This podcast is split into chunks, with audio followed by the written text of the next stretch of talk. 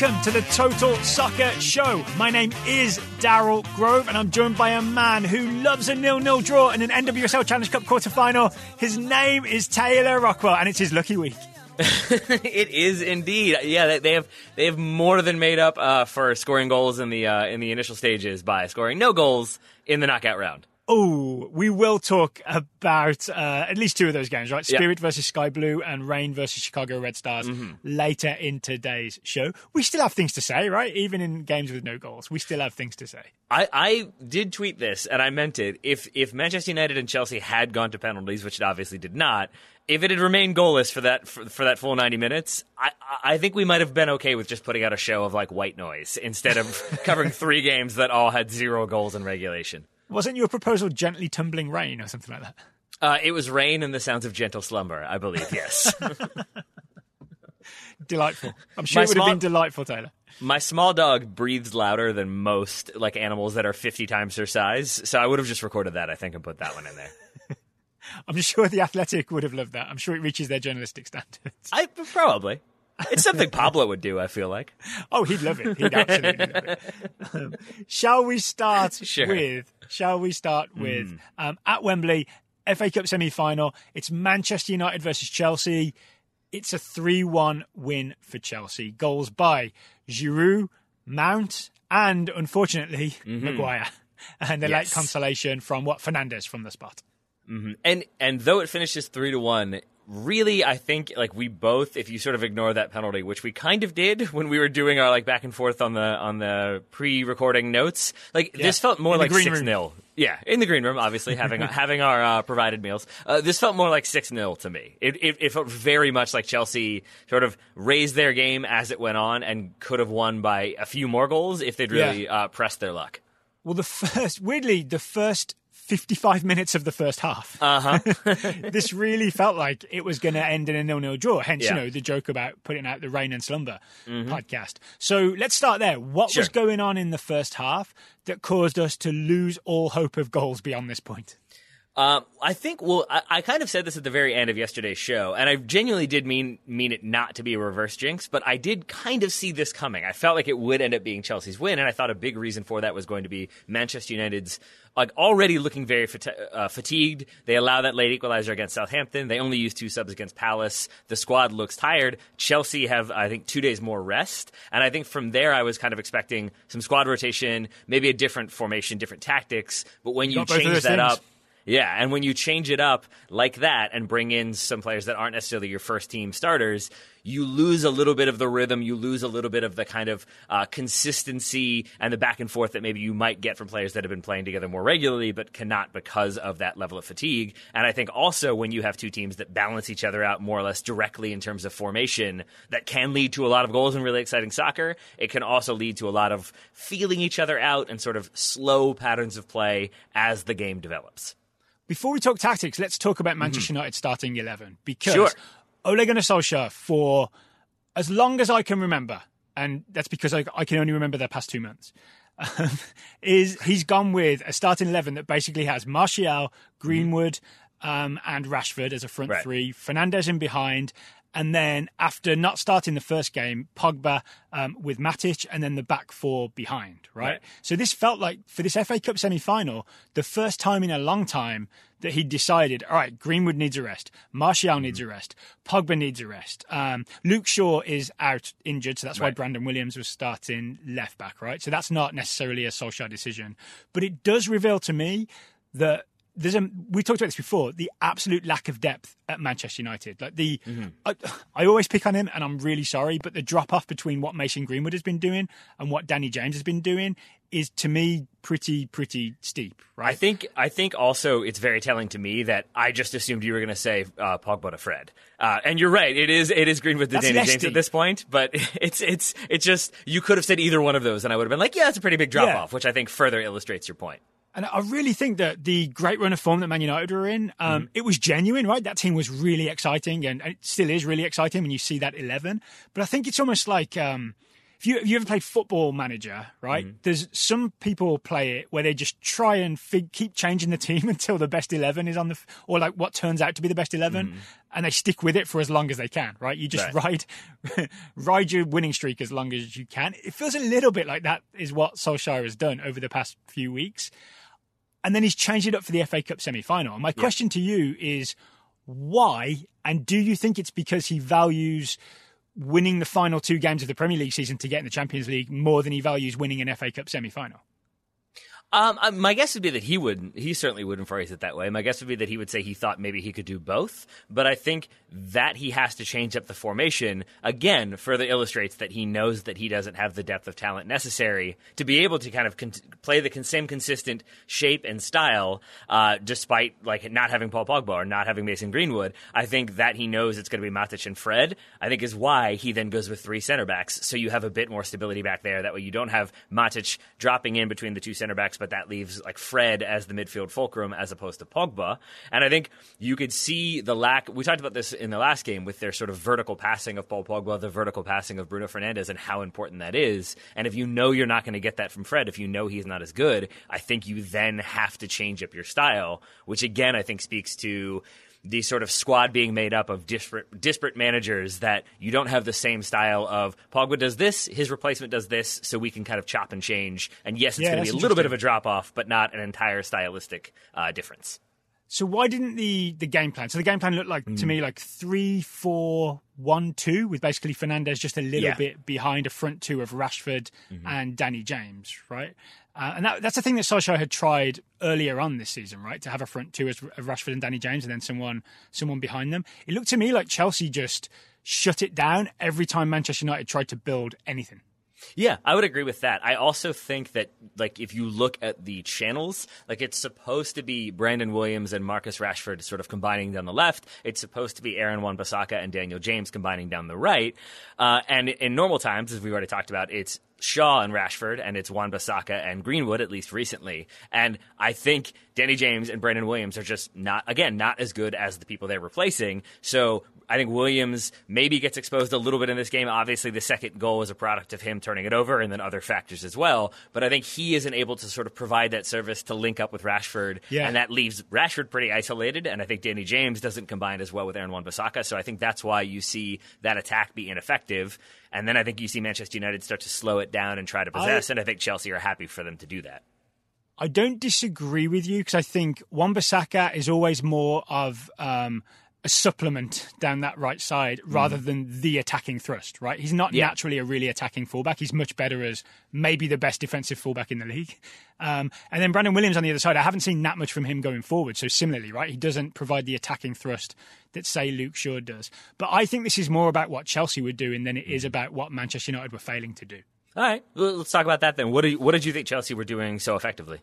I think they quite aggressively pressed Man United whenever they were coming out with the ball, right? And just closed down as many options as they could. And then anytime Man United did cut through Chelsea's sort of first line of defending, they would basically, Chelsea would be very happy to commit a foul, right? Jorginho would just happily kick Bruno Fernandes before he could get the ball over the halfway line and do anything with it. And that goes for a lot of other Man United attackers and a lot of other Chelsea midfielders and attackers, right? They're really comfortable to foul before Man United get into any type of threatening position, right? I would agree, and I think Chelsea by the end of the game had 20 fouls, no yellow cards. So credit to Mike Dean for refusing to go to the pocket.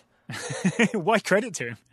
That's me being a cynical Manchester United fan. Oh, I see. Yeah, because I feel like some warnings wouldn't have been amiss. Because none of them were like horrible fouls. They all looked kind of not reckless, like, oh, I was going for the ball, but I was just out of control or something. Yeah. They were definitely more just, all right, you look like you're going somewhere. I'm just going to like clip your ankles and put a stop to this here. But then we'll go back and defend it. How about that? Yeah. Absolutely. It's effective, right? And yeah, Mike Dean, I'm sure when Chelsea realised Mike Dean had forgotten where his yellow card was, maybe he just couldn't locate it, then Chelsea are like, okay, this strategy is 100% going to work. Yeah. I mean, I think it does to some extent, because I think that then prevents Manchester United from getting into any sort of fluid rhythm. And I think for Chelsea, their game plan had a couple different aspects to it, including Olivier Giroud just being incredibly good with his hold-up play. Yeah. So you sort of always have him as that outlet, and more often than not, he's either going to try to draw a foul or try to bring that ball down, and I think as the game goes on, he gets more and more successful at that, but always having that out, that then you can try to play it out of the back, you can try to build slowly, but you can sort of look long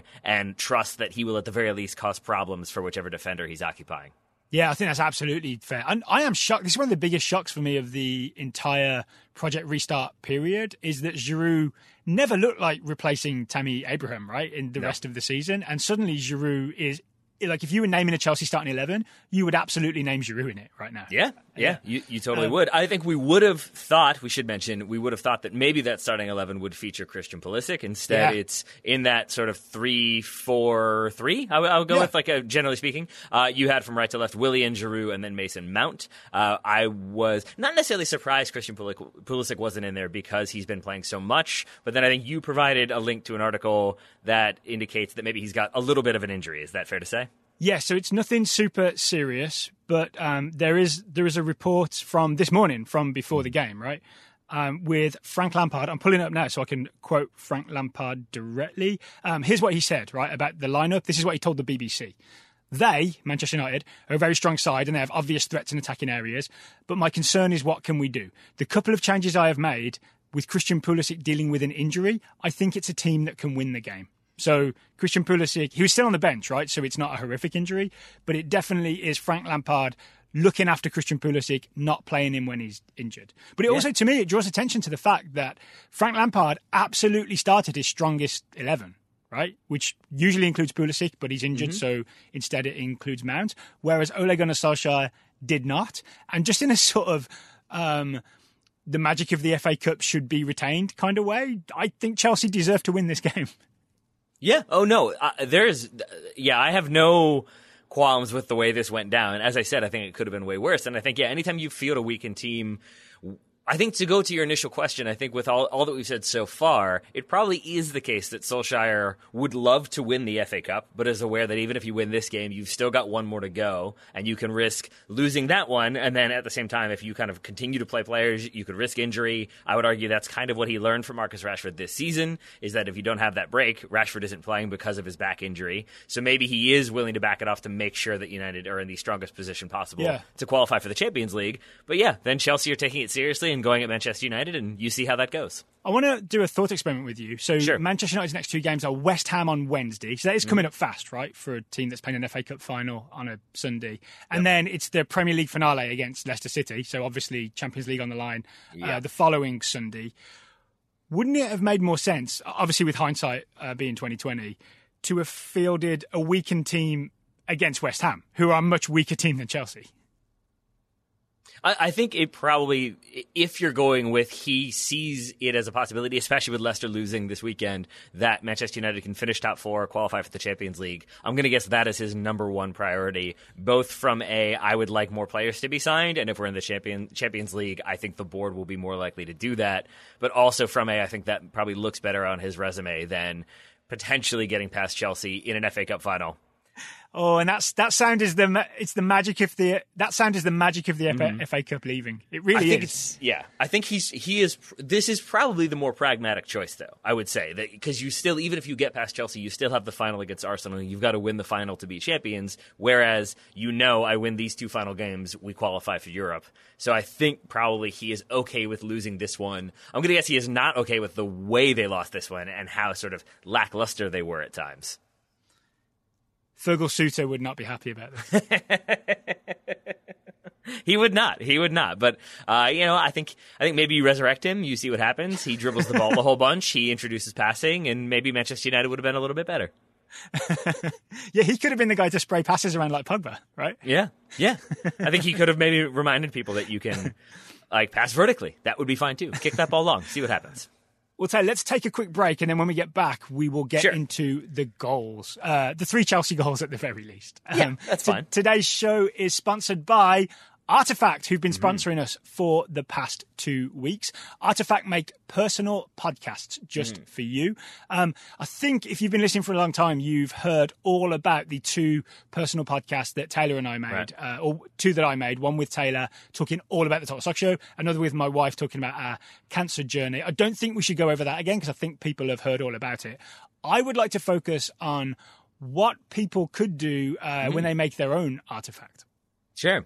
Yeah, because it's a way that you can maybe get stories about your parents or starting a business or any sort of like origin story you want to hear about or any really thing in between. One thing that I thought about, my wife is currently pregnant. We're expecting our first child. And we had wanted to do a sort of parenting tour prior to the baby being born of like, meeting up with some friends who are kind of spread around the country to like people that we know who are very good parents or who we respect as parents. And we want to hear their kind of approach to parenting and how they've gone about doing it and tips they have and strategies and ways of thinking. Obviously with coronavirus, we're not going to be doing that.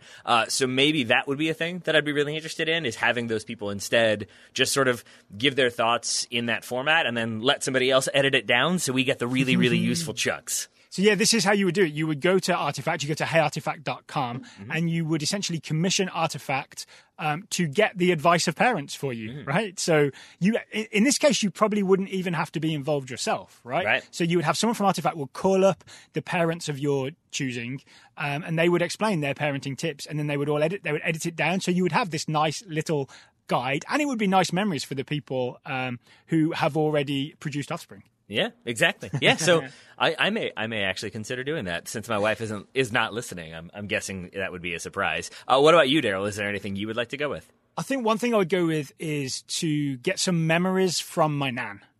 So she's mid-80s, 85, I think, right now. She's my last surviving grandparent, and you know she lived through World War II and all kinds of other interesting things, both in our town and in essentially British history. I would love to get her take on essentially her history, a lot of the stuff that she hasn't told me. Yeah, that would be pretty amazing. I think.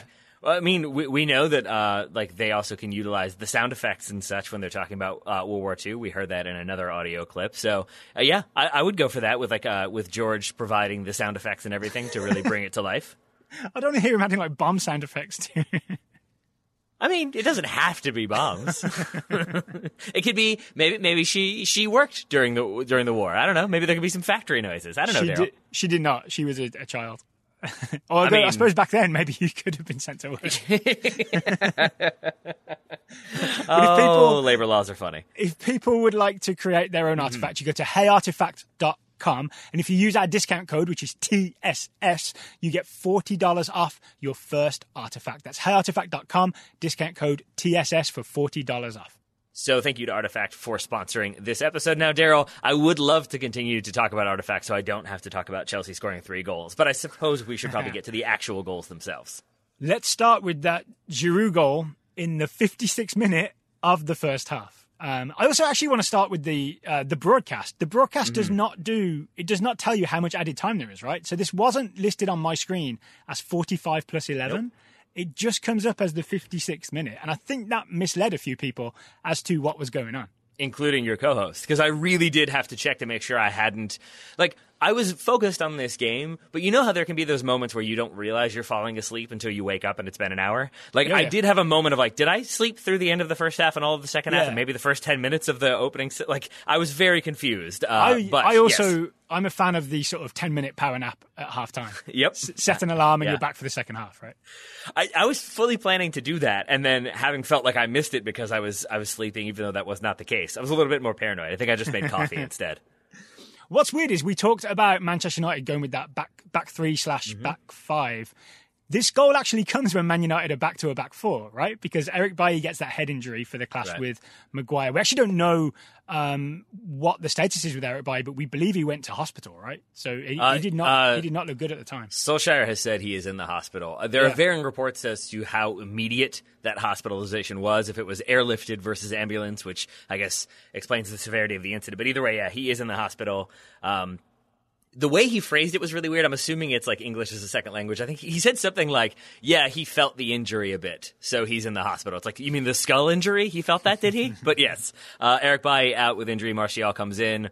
I think I forget who it was doing the British commentary, but apparently at that he speculated that might mean a formation change, which I think is a safe bet that Anthony Martial was not coming on to play centre back. Yeah, so they went back to a back four, and it wasn't long before Chelsea had pulled them open. I actually think this has a little bit to do with the goal, because my take on this goal, and by the way, this is Aspilicueta gets free down the right and crosses in low for Giroud, who has beaten Lindelof to the ball. The build-up to this involves Brandon Williams sort of trying to hold up Willian. He looks over his shoulder at one point, and Matic is just behind him, and I think he thinks that Matic has kind of taken up a position at left centre back. Yep. But then, as Aspilicueta starts charging down the right to provide, you know, an outlet down the line pass for Willian, Matic steps up again. Right, he looks like he's trying to get involved in defensive midfield. I think Willian thinks he has a left centre back behind him. Sorry, no, Williams thinks he has a left centre back behind him, and he doesn't, and that's why Aspilicueta has so much space to run into. And I think that is, I would agree with you, and I think you could see when he turns, and you see that, like, oh no, like that head down, like, oh, I really got to sprint to try to make this one up. There's that awareness of, I have gambled, expecting there to be a person behind me, and there is not, and that is not good. And honestly, I semi-blame Matic as well, because I think he probably should have, not that he should go and play left centre-back, because now we're in a 4-2-3-1 instead, right? But he should have held that position. There was no need for him to go and add an extra man around Willian and Reece James and Aspilicueta, I don't think. No, and I think like the injury and the time that it occurs is certainly a major factor. So I'm not trying to throw so much blame, but that also speaks to a lack of communication, that there hasn't been that sort of team huddle of, okay, we got to do this, we got to change this, that means this. I think, so then to your point, if you look behind you and you see a guy who often drops in and almost plays as a third center back when in possession, if you see him standing behind you, you'll think, oh yeah, he's just kind of seeing this half out as the other center back until we kind of change the formation or figure it out at halftime. So no, I think that's a great observation. I also think it's a great ball into the box, and I think it's an even better finish from Olivier Giroud. It is a magnificent ball in the box from Aspilicueta. Yeah. Not the first time we've seen a really, really great cross from Aspilicueta in these past few weeks. Giroud does brilliantly here. I've rewatched this a few times. I don't know if you caught the same thing I did. He initially is really frustrated when the early ball doesn't come in from Reece James, and he sort of recycles himself. And he gets, I think, between centre-backs, or possibly he's between a centre-back and Wan-Bissaka. But what he does do is run across the either back or front of Lindelof and also give him a little push. Did you notice that? Yeah. He strong-arms him and makes sure that he can't catch him up. Yeah, which is a thing that, like, is not illegal, but is right on that line, and that's a thing that a veteran like Giroud is going to know how to get away with, because at that point it just looks like, oh yeah, he's a big guy, big guys use their size, as long as it's not like a shove in the back, we'll let that one go, and obviously Mike Dean was letting things go, so I think that is probably an awareness of the way this game's been called, the way it's been officiated, and the way I like to play, all kind of sync up so that I can utilize my physicality to cause even more problems for the center back. Does it make you rethink Lindelof's role in this goal? Because it did for me. When I initially saw it, I thought, oh, Lindelof's kind of switched off there, right? I mean, that's what I tweeted. It reminded me of the Addison Merritt goal in the NWSL playoffs. That, like, if you just switch off for a minute thinking, like, oh, yeah, I'm goal side of this person, no big deal, that ball's not. Oh, no, there's a player out wide in space, and now the ball's coming in, I'm in trouble. So do you rethink that when you know that Giroud has gone past him and then pushed him? No, honestly, no, because that's also like, that's the dark arts of the game, and I would expect a center back to know that that's happening, especially a center back that you've spent most of the first half physically grappling with. You sort of got to know that that's coming. It's part and parcel of defending. So I think if anything, it shows that he is switched off a little bit, that he's not as alive to the scenario and the danger that's being presented. Fair enough. But then we have the great finish from Giroud, right? He meets it at the near post, and I want to say left-footed. Instead of trying to smash it inside that near post, which David De Gea has covered, he flicks it to the far post, which I think is a really clever move and kind of risky, right? Just because it's hard to pull off. De Gea gets a hand to it, but not enough of a hand, and it trickles over the line. And what I'm driving at here is a lot of people blame De Gea here. Yep. I blame Olivier Giroud for scoring this goal. Yeah, I was really surprised by that, because this to me looked like it's a point-blank sort of situation off of a ball that's pinged in. David De Gea is reacting to it, and then it's an amazing touch from Olivier Giroud that I think he absolutely knows what he's doing. I think he's aware that that near post is covered. If he just puts laces into it or like puts a full shot on it, he's probably just going to hit it near post. It's either going to go wide or be saved. But the deftness of the flick and the change of direction, you can see David De Gea is leaning into that near post. He's put his weight on his left foot and is then just not able to get back across. And maybe he could have done better, but I think it's because he gets that hand to it and then it slowly goes in. It looks all the more insulting in that way. But I don't really think it's as much David Gea making a mistake as it is Olivier Giroud just being very good. And worth noting, he is also the one, I think Rudiger pings the ball long because Chelsea are sort of in possession in their defense, but there's not much on. He pings it long. Giroud wins it in the air and keeps that play alive and then finishes on the end of it. It felt like a very representative of what he was doing this entire game sort of goal. Yeah, he's playing as if there is an international tournament coming. Yeah. Even though there's not. But give it some time, and we'll get there. All right. So David De Gea, I think, does have to take some blame for the second goal, which Chelsea scored just after halftime. Right. It felt personal to me because I think at halftime I was like, I don't think that's like people are so mad at De Gea. I really don't think that's necessarily his fault. Maybe he could do better, but I think it's more a better finish than it is a goalkeeping mistake. Oh, just to underline that again, I would argue that if De Gea had just been completely wrong-footed and Giroud had flicked it to the far post without De Gea touching it, yeah, I think everyone would be saying, yes, oh, there was nothing De Gea could do from close range. I agree with you, but here's my mistake, is that I went back and watched that a couple times, and I made the fatal error of that not then catching up to the live game, and then I went to get that coffee, and as I was pouring it, I saw your text of like, I forget what it was, but it was basically like, that one might be his fault. And I was like, oh, no. So I walked back into the room to see that second goal, and yeah, it felt like he heard me sort of defend him at halftime, and was like, don't worry. There'll be no defending this one. So let's do the whole goal. Sure. It definitely starts with Brandon Williams. Yes, it does. Manchester United left back. It also starts with really good pressure from, I think it's Willian. Put in Brandon Williams under really a lot of pressure, right? So Willian had a really good game here, by the way. And I would add, I totally agree with you. And that pressure... Again, it's the sort of the physical defending, but knowing the exact line. Because it's not just that he kind of squares up to Brandon Williams and Brandon Williams turns and sort of plays a bad pass. It's he does that and makes Brandon Williams turn, but then as soon as Brandon Williams is facing the wrong way, it's a touch on the shoulder and a touch on the side, and he just makes his presence very, very much known, and that harassing presence can really cause a player to panic, especially if suddenly they know they're facing the wrong way, they're not doing what they need to be doing, and I think Brandon Williams is so desperate to try to make a pass to keep possession alive that he sort of gambles and gets it very much wrong. It's such a gamble, this pass like into the center of the field that Mason Mount picks off, that I still can't tell who it's intended for. Like, it might be for Lindelof, it might be for Fred, but it definitely was for Mason Mount. So yes, and yes, also you'll know this as a Man United fan. Is Williams left-footed? I think he is. Yes. So he plays this with his right. I'm pretty sure. Mm-hmm. So yeah, this is again they've put him in a really bad situation here. It is, I believe, non-dominant foot. It is to a player that he is open when he sees the player. I think it is Lindelof and is open in that moment, but is sort of open, flat-footed, and is like more or less the last defender. And then it's a hospital sort of lofted ball. It really is a lot of the worst-case scenario when you're playing a ball that's going to get picked off. And I think we've both had that moment playing of like, oh no, this is not going to go well. I have made a mistake. I guess he gets bailed out a little bit by David De Gea's inability to block the ball. He really does, because everybody forgets what just happened, right? Indeed. So yeah, Mason Mount collects it. It's really great from Mason Mount, right? As this is bad news for us as Pulisic fans. Mm-hmm. Mason Mount just takes a couple touches to advance, and I think just as he's getting closed on, he hits what I think is a really, really nice shot, because it's got just a tiny bit of bend on it, and it's bouncing along the floor, right? So he keeps it low, keeps it bouncing, gives it a bit of swerve. It's difficult to deal with, but it definitely should be saved. It's only difficult to deal with if you are not dealing with it correctly, and I think that's what David De Gea is doing. I think he's trying to catch the ball, and I think he doesn't really rate the speed the ball is coming at him. I think he probably isn't really paying attention to that swerve and the dip that's happening.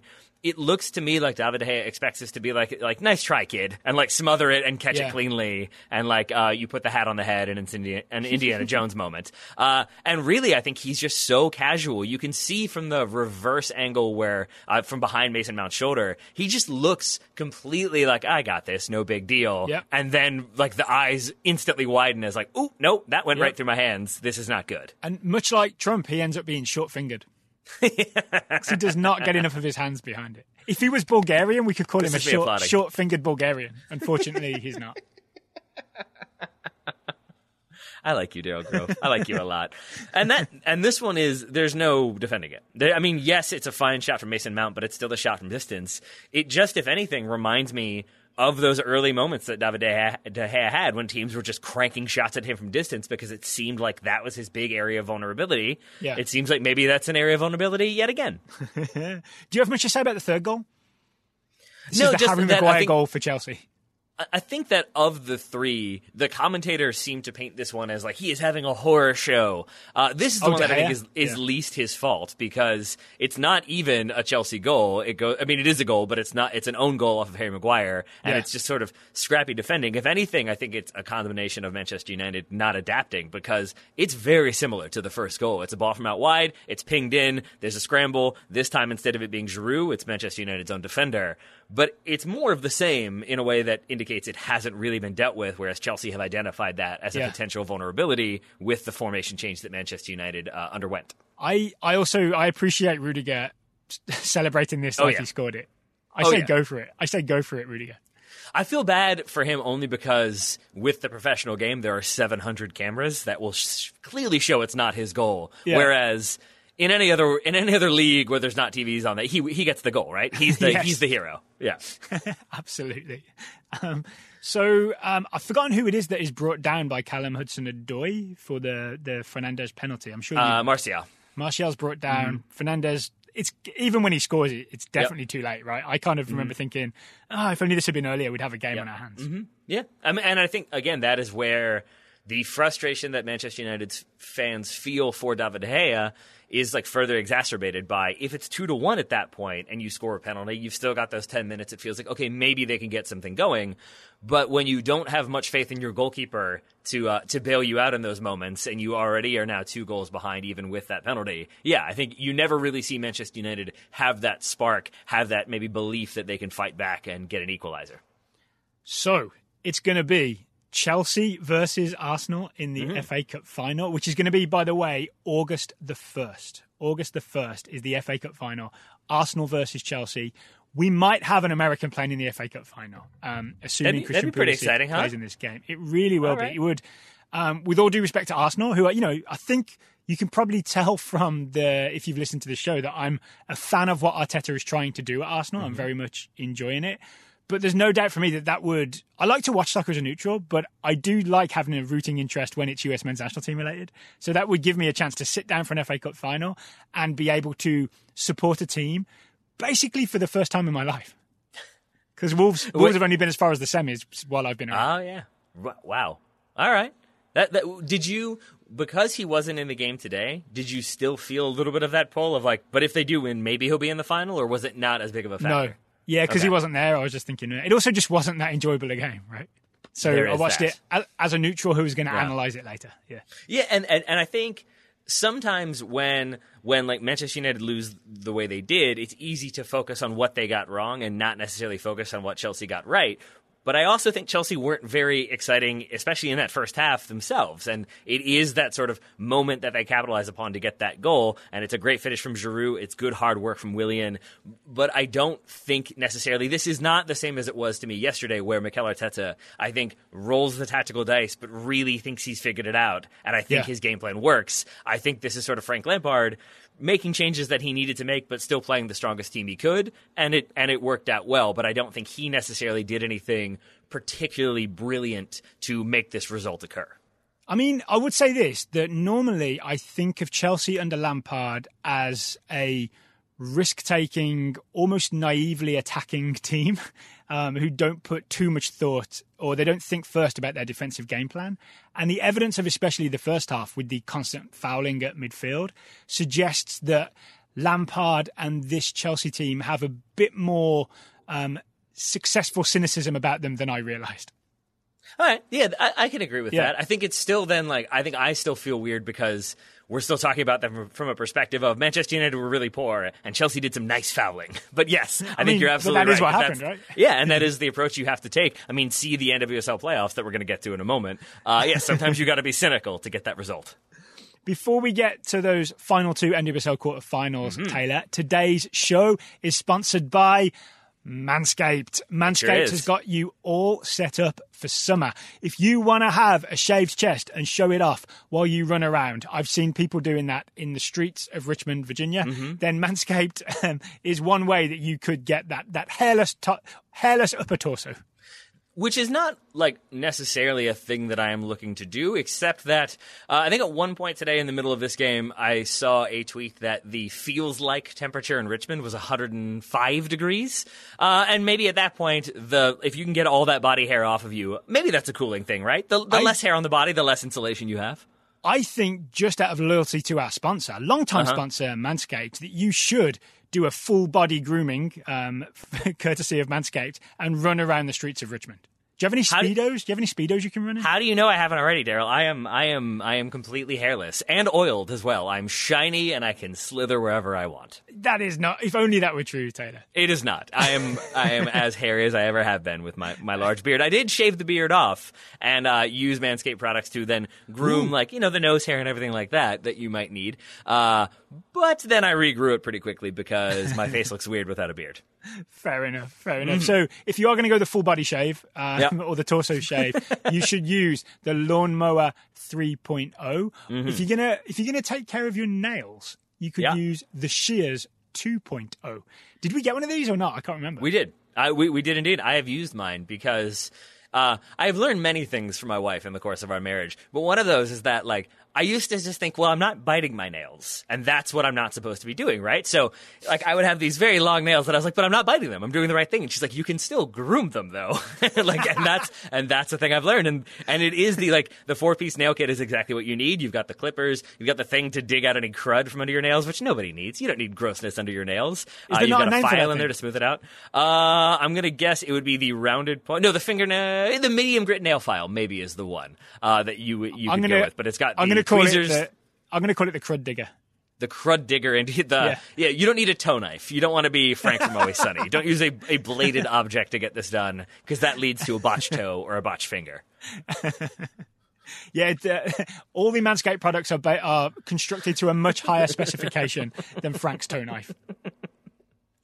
Oh man, the episode where they're on Family Feud and he tries to answer that for a name a product you use to groom your body, and Keegan-Michael Key's reaction to that is terrific. Also terrific is that you can get 20% off and free shipping with the code TSS20 at manscaped.com. That's 20% off with free shipping using the code TSS20 at manscaped.com. Summer is here. It's time to manscape. Indeed. And on that note, let's talk NWSL playoffs, shall we? All right. So we've already talked. If you're looking for our North Carolina Courage and Portland Thorns coverage, along with our Houston Dash and Utah Royals coverage, that is on Saturday's show, right, with the Arsenal-Man City game.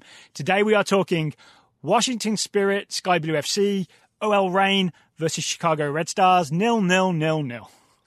And before we get to the actual games, I would just like to go with, we had a little bit of this yesterday with the uncertainty around the terminology. It is a knockout portion of a competition. I am okay with the knockout round. I am okay with playoffs. I know that is probably not the technical term. What was it? The qualification round was what they referred to as the initial phase? Yeah, well, it was going to be a qualification round, right? Because before Orlando Pride were... not safe to go to the tournament. Yep. It was going to be 9 teams and 8 went through. Yeah. So, I don't know what we're calling the group stage, but the I guess it's just a seeding stage, right, at this point. Yeah. But it doesn't matter. We got to what I'm calling the quarterfinals. First game I want to talk about is Washington Spirit. I guess we'll do this chronologically. Yep. Washington Spirit versus Sky Blue FC. Again, this one finished 0-0. Sky Blue won 4-3 on penalty kicks. Here's my first take, Taylor. Sure. We bemoaned the quality of the Houston Dash Utah Royals game. It really wasn't a great game of football. Even the penalties were not high quality. This one, even though it was 0-0, there was much better football being played, and the penalties were much, much better.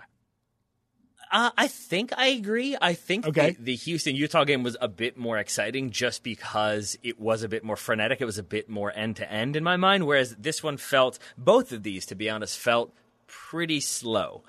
There were some definitely some more direct play as the game went on in both games. But I did feel like, especially for the Spirit, missing Andy Sullivan and then obviously only having Rose Lavelle for the final 30 minutes, it seemed like their sort of creativity and connections were off a little bit. And I think that was pretty clear in how they weren't able to create many consistent attacking opportunities. So I think that's part of it, I think. And then... yeah, I felt like we could have maybe gotten a little bit more exciting end-to-end play than maybe we did against or for Utah and Houston. Fair enough. Let's go with the Andy Sullivan point first. Sure. Right? So you talked to Kim McCauley about how do Washington Spirit replace Andy Sullivan, and Kim's take was basically you don't because no one's as good as her. Right. What Spirit tried was to go with two defensive midfielders. I believe it was Dorian Bailey and Natalie Jacobs. Mm-hmm. And I think Kim's right?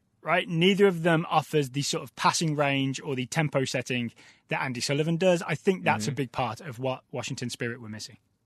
Yeah. I think that is dead on. I also do think that the goalkeeping performances, unlike David De Gea, have been consistently very, very good. Kailen Sheridan was magnificent in this game. Yeah, and Meg Linehan writing for The Athletic, that was sort of her, I think her big takeaway from this weekend's games was that you had strong goalkeeping performances across the board, and that is a big reason why teams were able to even make it to the shootouts is because of those sort of clutch saves, those clutch moments. Spirit do hit the post at least once, maybe twice in this game, so maybe bailed out a little bit there, but I thought goalkeeping factors into this one pretty considerably as well. Yeah, the one that stands out with Sheridan is the Ashley Sanchez header, and there's a full stretch save at the far post. And then the other one is the Torrey Huster chance. Do you know what I'm talking about? Mm-hmm. It's like a shot from distance that Huster just decides, we won't let this be a shot. I'm going to control it instead. So Huster, with one touch, controls it and is basically eye to eye with Kailen Sheridan, right in front of her. Sheridan charges out and blocks it. I thought, do you know what? I'm going to change it. I think that's the best save of the game. Yeah, I think that's fair because was that like the 42nd minute? Was it first half? I think it was second half. I'm not 100% sure though. She has a big save on Sheridan in the 42nd minute, which stood out to me because then 1 minute later she's off her line because Kumi Yokoyama is played in, and even that is sort of a breakaway. It's from an angle, but Yokoyama could have easily finished that one, and Sheridan, I think, times it really well, is off of her line, and just kind of cleanly picks that ball up. And it felt like in a couple of minutes that could have gone a very different way, her stability allowed it to stay 0-0 into the half. And then at the other end, you had the big chance that stood out to me was Anamonu's header, where it's kind of on target, and that she's definitely trying to head it into the floor to bounce in.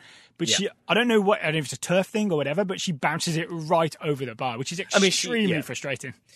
I mean, as a striker, it's the age-old thing. You're taught to, if you're rising to meet the ball in the air, you want to head down. You always want to put it down, not just because that means you're going to put it on frame, but because it's harder for a goalkeeper to sort of deal with a ball changing that trajectory like that and having to get down low. She just does that sort of thing that I think a lot of strikers have done. I'm sure Olivier Giroud has done it, is tries to go two down and instead heads it almost straight down, and then it bounces over the bar. And you can see the sort of oh no, that was the chance. I may have ruined this moment. Luckily for her, that doesn't end up being the case. And before we get to some bigger picture things about this game, I think it's also worth noting the performance of Sky Blue's defensive midfielders. I always forget, because she's not a national team regular, Zaboni is just an absolute monster. And not just in her team talks, which are always referenced, but in terms of her just going and getting stuck into people, right? Yeah. So she was really making things happen in midfield, assisted ably by Jennifer Cujo, right, who did her fair share of tackling as well. So I think that's part of why Washington struggled to break down Sky Blue is those two defensive midfielders. But part of it, again, is that Rose Lavelle only played 1/3 of this game. Rose Lavelle, who we've talked about before, might be the best player in the world. He's definitely one of the premier attacking midfielders in all of world soccer. Yeah. She only gets 30 minutes in this one, and as has been reported extensively, it's because there are player limitations, there are load restrictions from U.S. Soccer about what certain national team players or national team players in general are allowed to play. The pertinent information would be Ellie Maybury, the U.S. Women's National Team performance coach, and Julian Hay, an applied sports scientist for the NWSL and U.S. Women's National Team, are both inside the NWSL bubble. They are advising NWSL teams on non-national team players, but then sort of telling NWSL teams the minutes that are allowed to be played by certain players so that they're not overworked. Let me ask you a big question about this, Taylor. Is this a US soccer mandate? Is this that US soccer knew this tournament was coming and said, okay, but we're really concerned about women's national team players. We're not going to let you play them above a certain number of minutes. Yes, but only because the players themselves asked US Soccer to have that approach. Yes, that's what I'm driving at. I want to know where this comes from, right? Because it would almost be sabotaging the tournament if it was a US Soccer decision. Right. In that same weekend review Meg Linehan put out for The Athletic, there's a quote from Becca Rue, the executive director of the U.S. Women's National Team Players Association. It's a lengthy one, but I'm going to read it in its entirety. In addition to the COVID-19 risks, one other major health and safety risk with the NWSL Challenge Cup that we identified was potential for injuries, especially given the circumstances of shelter-in-place orders, a short preseason, games on turf, and short rest tournament format. Therefore, the players asked for USSF sports scientists to be involved in individually customized load management plans. This request was not about general load management for 2020, but rather for injury prevention, given the general circumstances and the specific injury history and current condition of each player. Worth noting, Rose Lavelle missed a lot of time last season, obviously due to the World Cup, but also due to injuries. She has had kind of consistent injury concerns, and so I think she, more than a lot of other players, was one that was maybe concerned about a lot of minutes in a short amount of time without much warm-up, without much training, and what that could do for her in her long-term career. I'm going to guess she was okay with those 30 minutes, even if she's not okay with the Spirit going out as early as they did. I'm not sure how I feel about this. I'm really not. I understand that if you're a high-profile player, then your long-term health is really important to you. But at the same time, there's a question about whether you're way more committed to your women's national team career than you are to your Washington Spirit career, right? This is a quarterfinal of a tournament. If it was me, I kind of would have just wanted to play. Well, then I think if you want to go down that road, you have to go an even deeper level of should the tournament be happening at all? And I think that is an issue, though, is that I think you're absolutely right that if this is just normal NWSL playoffs at the end of the season and it's Rose Lavelle saying, yeah, I don't really know if I want that. I've played a lot for the national team. I'm a little bit worried versus this sort of specific situation of being not necessarily forced, but there is this tournament. It's in strange situations. Some players can opt out. Some players chose not to. I think you're right that players always want to play, and I think maybe that's where this comes from is I want to play, but I don't want to be overworked and overutilized because I'm our key performer, so I want somebody else to maybe help out. You could argue that maybe she as an individual could have said, hey, I'm not comfortable with the amount of minutes you're going to be looking to play me, but it probably is always safe to have the U.S. Soccer Federation step in for you. Oh, so this is because it's agreed before the tournament starts, you're not forced to make a decision in the moment, right? Because you've almost handed over control of your minutes to a third party to protect yourself. It's a little bit like if you've had a friend persuade you to just go out for one drink, but you know that friend will push for more drinks, you just leave your car keys at home. Yeah, you know what I'm saying? I would even go so far as to say, but if you had, an authoritarian figure in charge of both of you who is okay, they are permitted to go for one drink, but at the end of that one drink, there will be no more drinks. And even if you, Daryl, then were I'm actually having a good time. I wouldn't mind staying out for one more. You have already pre-agreed to go home after the one. Yeah. That's sort of where I would say it is. Okay. So I think it makes more sense to me now, knowing that Rose Lavelle couldn't override it and it was agreed beforehand. Because here's the other thing. There are already a lot of players missing from this tournament, right?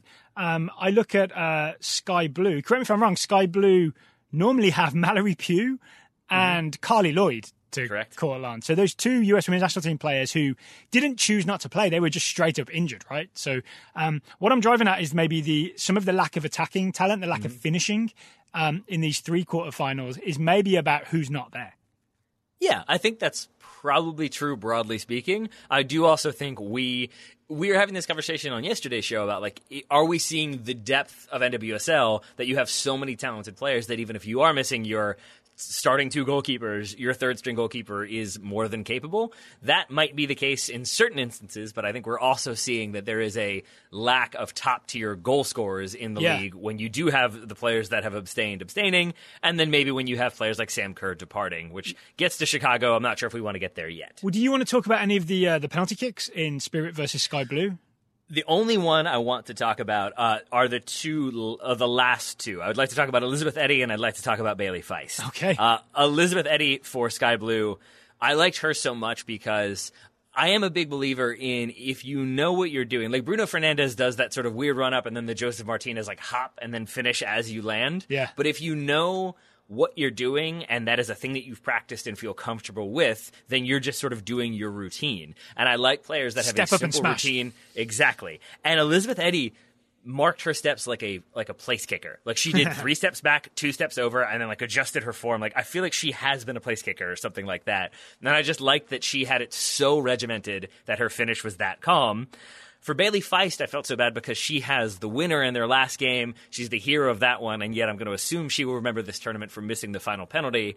And insult to injury, Kailen Sheridan, we've already sung her praises, but she catches this final one, which yes. I think it was a lot of the penalties. You could see the indecision, and I think, again, you had players going for placement over power. But if your placement isn't as accurate as you need it to be, and I don't think Bailey Feist was, then it looks all the worse because it's to the keeper's position where they can just catch it easily, and that's exactly what Sheridan does. She catches this ball and then falls to the ground. That would be an insult to injury way to end this one, but it's a credit to Sheridan's overall performance for sure. Adding a catch to insult to injury. Yes. All right, so congrats to Sky Blue FC. Mm-hmm. Remember, not so long ago, they were the laughingstock of the league. Now they're in the semi-finals of the Challenge Cup. There you go. Congrats also to Chicago Red Stars, who go through after a 4-3 penalty kick win over Reign. Mm-hmm. That game finished 0-0. Tally, can we tie one thing up, clear one thing up as well? Mm-hmm. Am I correct and keep saying OL Reign, or am I supposed to be saying Olympique Reign? OL Reign is what I've heard. Okay, me too. It just feels slightly odd to me. Yeah. I also want to call them Seattle. I think you could just call them Reign or Seattle. Rain. Yeah, whatever. I know what you mean. Knockout round, elimination round, qualifying round, who knows? So yeah, again, 0-0. Any particular reasons that stand out to you as to why this is 0-0? First, I want to say I did not watch this game live. I did watch it this morning, and I did when I'm not watching a game live, Daryl, you have persuaded me to sort of know what happened, to then watch it and be able to have the emotion removed so that I can just sort of be like, okay, I know what I'm getting into. As a professional thing, not as a joy thing. Yeah, exactly. And I will say that when I looked it up, I saw 4-3. And I was like, okay, we've got goals. This is going to be exciting. And then I read the article, and it was like 4-3 on penalties after another 0-0 draw. I don't think they inserted another in the match report, but I certainly will. So that was a little bit of a letdown. But then I think with that in mind, knowing it was going to be a 0-0 draw, I think I actually kind of got more out of it, at least from a standpoint of why I think this game failed to produce any goals. And I think, again, it's a lack of top-end talent when it comes to the attack. The Red Stars still obviously not able to reproduce what Sam Kerr offered them. But yeah, how they could do it is to just get it back. That's the only way you reproduce what Sam Kerr can offer. I think it's a lack of Sam Kerr certainly is a part of it. And then I think for OL Reign, Fishlock returns, but I think this is last game where her first minutes since she suffered the ACL injury. It hasn't been the ACL injury. It's been a calf strain, I think, that kept her out. But even with her returning and being like a number 10 at a 4-2-3-1, you still don't have that sort of repetition that you might need to have her be that creative fulcrum that you might be looking for her to be. You don't get full Fishlock. No, you don't. And so instead, I think you get a cautious approach. When you've already got knockout round, you've already got players missing for a variety of reasons. I think it lends itself to let's be cautious, let's slow it down. And again, it seemed like there were moments when a vertical pass could have happened or a more sort of direct pass in could have been on. And instead it was, I'm going to cut it back and make sure we sort of retain possession. And I think both teams were so focused on not conceding anything cheaply. They were almost more focused on that than they were on creating opportunities for themselves. Yeah, I mean, I'd also add in that Rapinoe is not at this tournament for Reign. I mean, I'm sure she would have crafted a couple of chances from set pieces or, from a clever pass or a cross from out wide. She might have been what Reign needed. Instead, they're going home. And I think she also, at the very least, would have provided more legs, and maybe that would have allowed fatigue to be slightly reduced. Fareed Benstiti, the OL Reign coach, complained. I think it was like the sideline reporter was saying that he was talking about how there wasn't sort of enough movement. The players weren't showing as frequently and as readily as he would like to see and as he was expecting. And I think that's the same for Chicago. And I'm also going to assume that is tournament fatigue, heavy legs, and then the knockout round. You're not going to kill yourself and then get out of position and then have to kill yourself to get back into position, and eventually you just sort of wear down to, in the FIFA sort of situation, you're just red barred the whole time. Yeah. You have no more energy in there. It's worth noting that these are a lot of games in a short space of time. Yep. On turf, which really is tougher on your legs, right? I mean, I know certainly. I'm not a pro, but every time I play on turf, it hurts a lot more the next day than when I play on grass, right? Mm-hmm. You're also playing at an elevation of 4,750 feet. Not 450 feet, right? No, I mean, but it's a really high elevation, right? I know it's not quite El Paz, but it's still like less oxygen than if you're playing at ground level, right? Yep. And also, it gets up to 92 degrees or 90 plus degrees pretty much every day. In I think it's Sandy, Utah, is where this stadium is, right? Yep. So that's a lot of games back to back on a very tough surface at high elevation in the heat.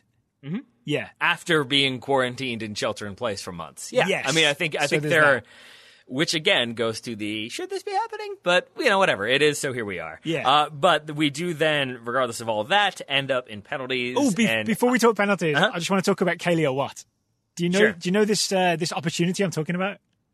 No. So I can't remember the minute, but Kaylee Watt nearly scores just an absolute wonder goal. You know that goal where George Best, playing for the San Diego Sockers, just keeps cutting and dribbling through about 50 people?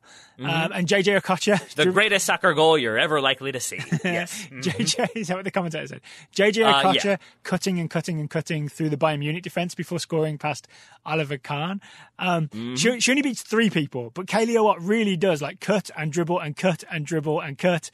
And she basically ends up at the top of the 6-yard box through her own magnificent dribbling, and then she goes to put it in the bottom left corner and drags it just wide.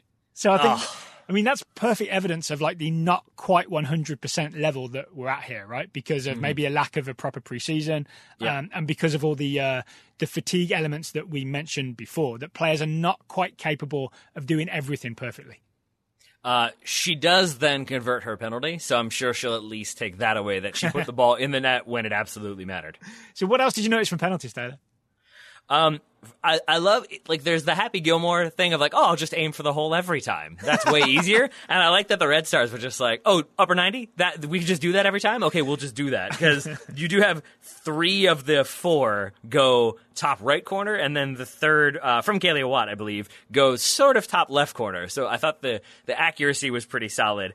I thought the biggest thing for me was the contrast in starts. You have Shirley Cruz step up for Reign, and It's the thing I've already talked about. It's like you can see the indecision as she's approaching it. She leans back. She misses the goal entirely, but she insteps it. There's still not a lot of power behind it.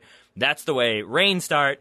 And then Julie Ertz steps up and hits that ball as hard as you can. Yes. And I always go back to Owen Hargreaves in the Champions League final, when you absolutely want to make a statement of intent and you just crush that ball top corner and then walk away like, yeah, that's no big deal. Like, that is just the absolute contrast in starts. And I think it sets Chicago up for every single one of their players. Picks a spot, bangs the ball into that spot. There's power behind it. It is well picked. They're very precise finishes, but I think Julie Ertz gets it going, and then they finish out. I don't know if Dani Colaprico, I can't even remember if she was still on the field or so if she would have been a penalty taker, but I did love that as they're all celebrating, you can see her very quickly pretty much mime that she did not want to take a penalty and was very happy it went the way it did. So I know that feeling as well of like, oh, I'm next in line. I'm really hoping it doesn't get to me. And you never want to be in that position. It felt like Ertz, DiBernardo, Watt, and Hill all took the approach of, I want to be here and I'm going to prove it by rifling these opportunities. Am I getting my games mixed up, or is it in... I know it's Lauren Barnes takes the final penalty and misses... Does Lauren Barnes hit the post? I'm not getting that confused with the other game. Okay. You are not. Mm-mm. Oh, no, the other game is all about catching the ball, right? Yeah, so Lauren Barnes hits the post, and it looks for a second like it's going to bounce in off the post, but instead it goes back out the other way. It does, and Alyssa Nair then, like, I love that her teammates go to mob her, and I think she's already sort of unemotional. She's not going to get overly hyped. We saw that in the Women's World Cup last year. Yeah. But I think also given that it's the case that the first one is missed and the last one, or misses the goal entirely and the last one hits the post, she also, I think, is like, I don't really know if I get credit for any of this. All right, so congrats to the teams that went through. The semi-finals are on Wednesday. We have a 12:30 12:30. I'm sure it will be 12:30. 12:30 Eastern game. Certainly will be. Portland Thorns against Houston Dash, and a 10 o'clock Eastern game, Sky Blue FC against Chicago Red Stars. And we'll have a review of the games on the Total Soccer Show, either Thursday or Friday. Thursday or Friday. All right. Mm-hmm. Good luck to all four teams, he said, appealing to all four fan bases. Yes, and... Maybe goals would be fine. Yeah. Before we call it a day, though, Mr. Grove, we do have some scouting reports to get to, if that works for you. It does. I haven't seen them. I know you've sent them to me, but I haven't had a read ahead. So do we have some Americans in there? We do, and we have a clarification on Andrea Novakovic. I would say that you were more correct than I was in the interpretation. Slash, you were pretty much right. But let's start with Chris Goodwin, shall we? Scouting McKinsey Games, 22-year-old American forward on loan at SG Sonnenhof Grossesbach from Hannover 96. Didn't know that. Since the return to play, Gaines has been killing it, scoring 3 goals, 1 assist. Actually, I shouldn't even say that. It's basically he's finishing out his time with Grossesbach and then moving to Hanover, is what I learned after writing that introduction. Since the return to play, Gaines has been killing it, scoring 3 goals and 1 assist over a 10-game stretch for 3rd Division Grossesbach. I'm going to abbreviate it there. Furthermore, Gaines was recently recorded sprinting at a max speed of, I'm going to go with miles per hour here, 22.65 miles per hour, a speed nearly parallel with Alphonso Davies, who hit a top speed of 22.67 miles per hour in June. So there's some speed there. His recent performances, coupled with his lightning speed, have earned him a move to Hannover 96 in the German 2nd Division. The plan seems to be for Gaines to start for the Hannover reserve team, which is made up of U23 players, and hopefully then compete for a spot with the first team while simultaneously playing in the 4th Division in Germany. I will say this, Hanover makes me a little bit nervous for US men's national team players. Bobby Wood, Sebastian Soto, whatever happened there, he didn't kind of like it. And Chris Gloucester moved on after 1 year to get to PSV. I'm not sure. I have no idea what the situation is, but it doesn't seem to go well for Americans there. Maybe Mackenzie Gaines can switch it up for us. I don't think that you were meaning to reference The Sopranos, but I feel like any diehard Sopranos fan instantly reacts and like gets uncomfortable when a person says whatever happened there, and I'll leave it at that. Up next, Jason Unpraseth is scouting Brian Kao, the 17-year-old American midfielder for Wolfsburg. Jason says, Brian Kao's long-rumoured / expected move to Wolfsburg has recently been made official. The soon-to-be 18-year-old American was signed along with Kobe Hernandez-Foster, but unlike Hernandez-Foster, who is, quote, destined, unquote, this was the language used in the official press release, for Wolfsburg's under-23 squad. He's destined for the U23s. I think that's good. Who knows? Jeff Markman, scouting Reece Nelson, 20-year-old English midfielder for the Arsenal. I added the R, the to annoy people. Nelson was in the starting lineup for Arsenal against champions Liverpool and was involved in both goals for the surprising 2-1 victory. Down a goal in the first half, Nelson pressured Virgil van Dijk into a poor back pass that was intercepted and finished by Lacazette.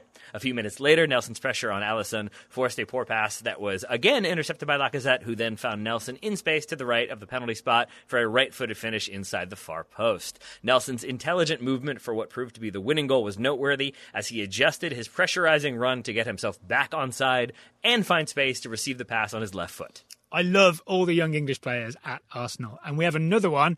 Jeffrey Tanner is scouting Bukayo Saka, the 18-year-old English left-sider for Arsenal. Jeffrey says... Again, I wrote that because that's what he usually is. And then Jeffrey goes in more depth about it. You could basically just say the 18-year-old English everywhere for Arsenal. All right, the 18-year-old English everywhere for Arsenal. Jeffrey says, Bukayo Saka has had an eventful project restart, continuing to become a regular for the Gunners and netting himself a long-term contract. Most interestingly, he has been playing all over the pitch, including in a midfield 3, playing very wide, left wing-back and right wing. He plays stronger on the left side, but has been capable as a deputy for Nicolas Pepe on the right side. His flexibility may make sure he continues to get playing time. Yeah, I think if you can play anywhere, that tends to help. Or you become the 12th name on the team sheet. Also that. Oscar Leong scouting Michael Obafemi, 19-year-old Irish forward for Southampton. We talked about this one. Obafemi scored in Southampton's 2-2 draw with Manchester United as an 87th-minute sub, equalizing on the last play of the game. Previously, he's used his rump to create opportunities for other players by shooting defenders. This time, he used it for himself by holding up Victor Lindelof at fault again, before backheeling past David De Gea. Interesting. Oh, and here we go. The Novakovic moment. Anurag Anjaria is scouting Andrea Novakovic. Anurag says, the 23-year-old American striker for Frosinone. Anurag says, Novakovic broke an 8-game scoreless streak with his 4th goal of the season in Frosinone's 1-1 draw with 15th place Pescara. Simple side-footed finish after some great hold-up play from a teammate on the 6-yard line. Despite a lack of goals, Novakovic has been getting consistent playing time, featuring in every game since the restart as Frosinone try to hang on to a promotion playoff spot. They are currently 6th, I assume, in Serie B. Yes, Serie B. Yeah. Mm-hmm. Yep. So I think better. I think I still wanted like an American forward to just be scoring goals. That's really all I want. I would like to have that be the case, but I'll take competing for a spot in Serie A, ideally, hopefully, maybe, possibly. My understanding is that he is very much like a back-to-goal hold-up player, and he's like laying things off and still being the target man that can make things happen. I've actually seen this goal. He starts off with his back-to-goal, but this is one of the times he manages to feel the pressure in the back of him and kind of slowly turn and get a shot away. Yeah, so what I'm hearing you say is that he is the new Giroud, and Chelsea should sign him. I mean, he's the American Giroud. I don't know if that fills you with joy or not. I don't know if he has the facial hair to pull that nickname off. Worth noting, these are my own little scouting reports. Ayo Akinola has now scored 5 goals in the MLS's back tournament. Yep. And Jeremy Obobese keeps getting on the score sheet as well. Yeah, he does. As does Chris Muller. And we talked a few shows ago about Giassi Zardes. A lot of Americans scoring at the MLS back tournament. I like it. I like it a lot, Daryl. I like goals. I like goals, too. All right, Taylor, anything else to add before we wrap this up? No, sir. All right, then. I will say, Taylor Rockwell. We've been going for over an hour yet again. I think we've talked about enough. But we said the show would be 45 minutes. We did. It's not our style. Well, Taylor Rockwell, thank you for talking to me for over an hour today. Right back at you, buddy. Listeners, thank you for listening for us for over an hour today, and we will talk to you again later this week.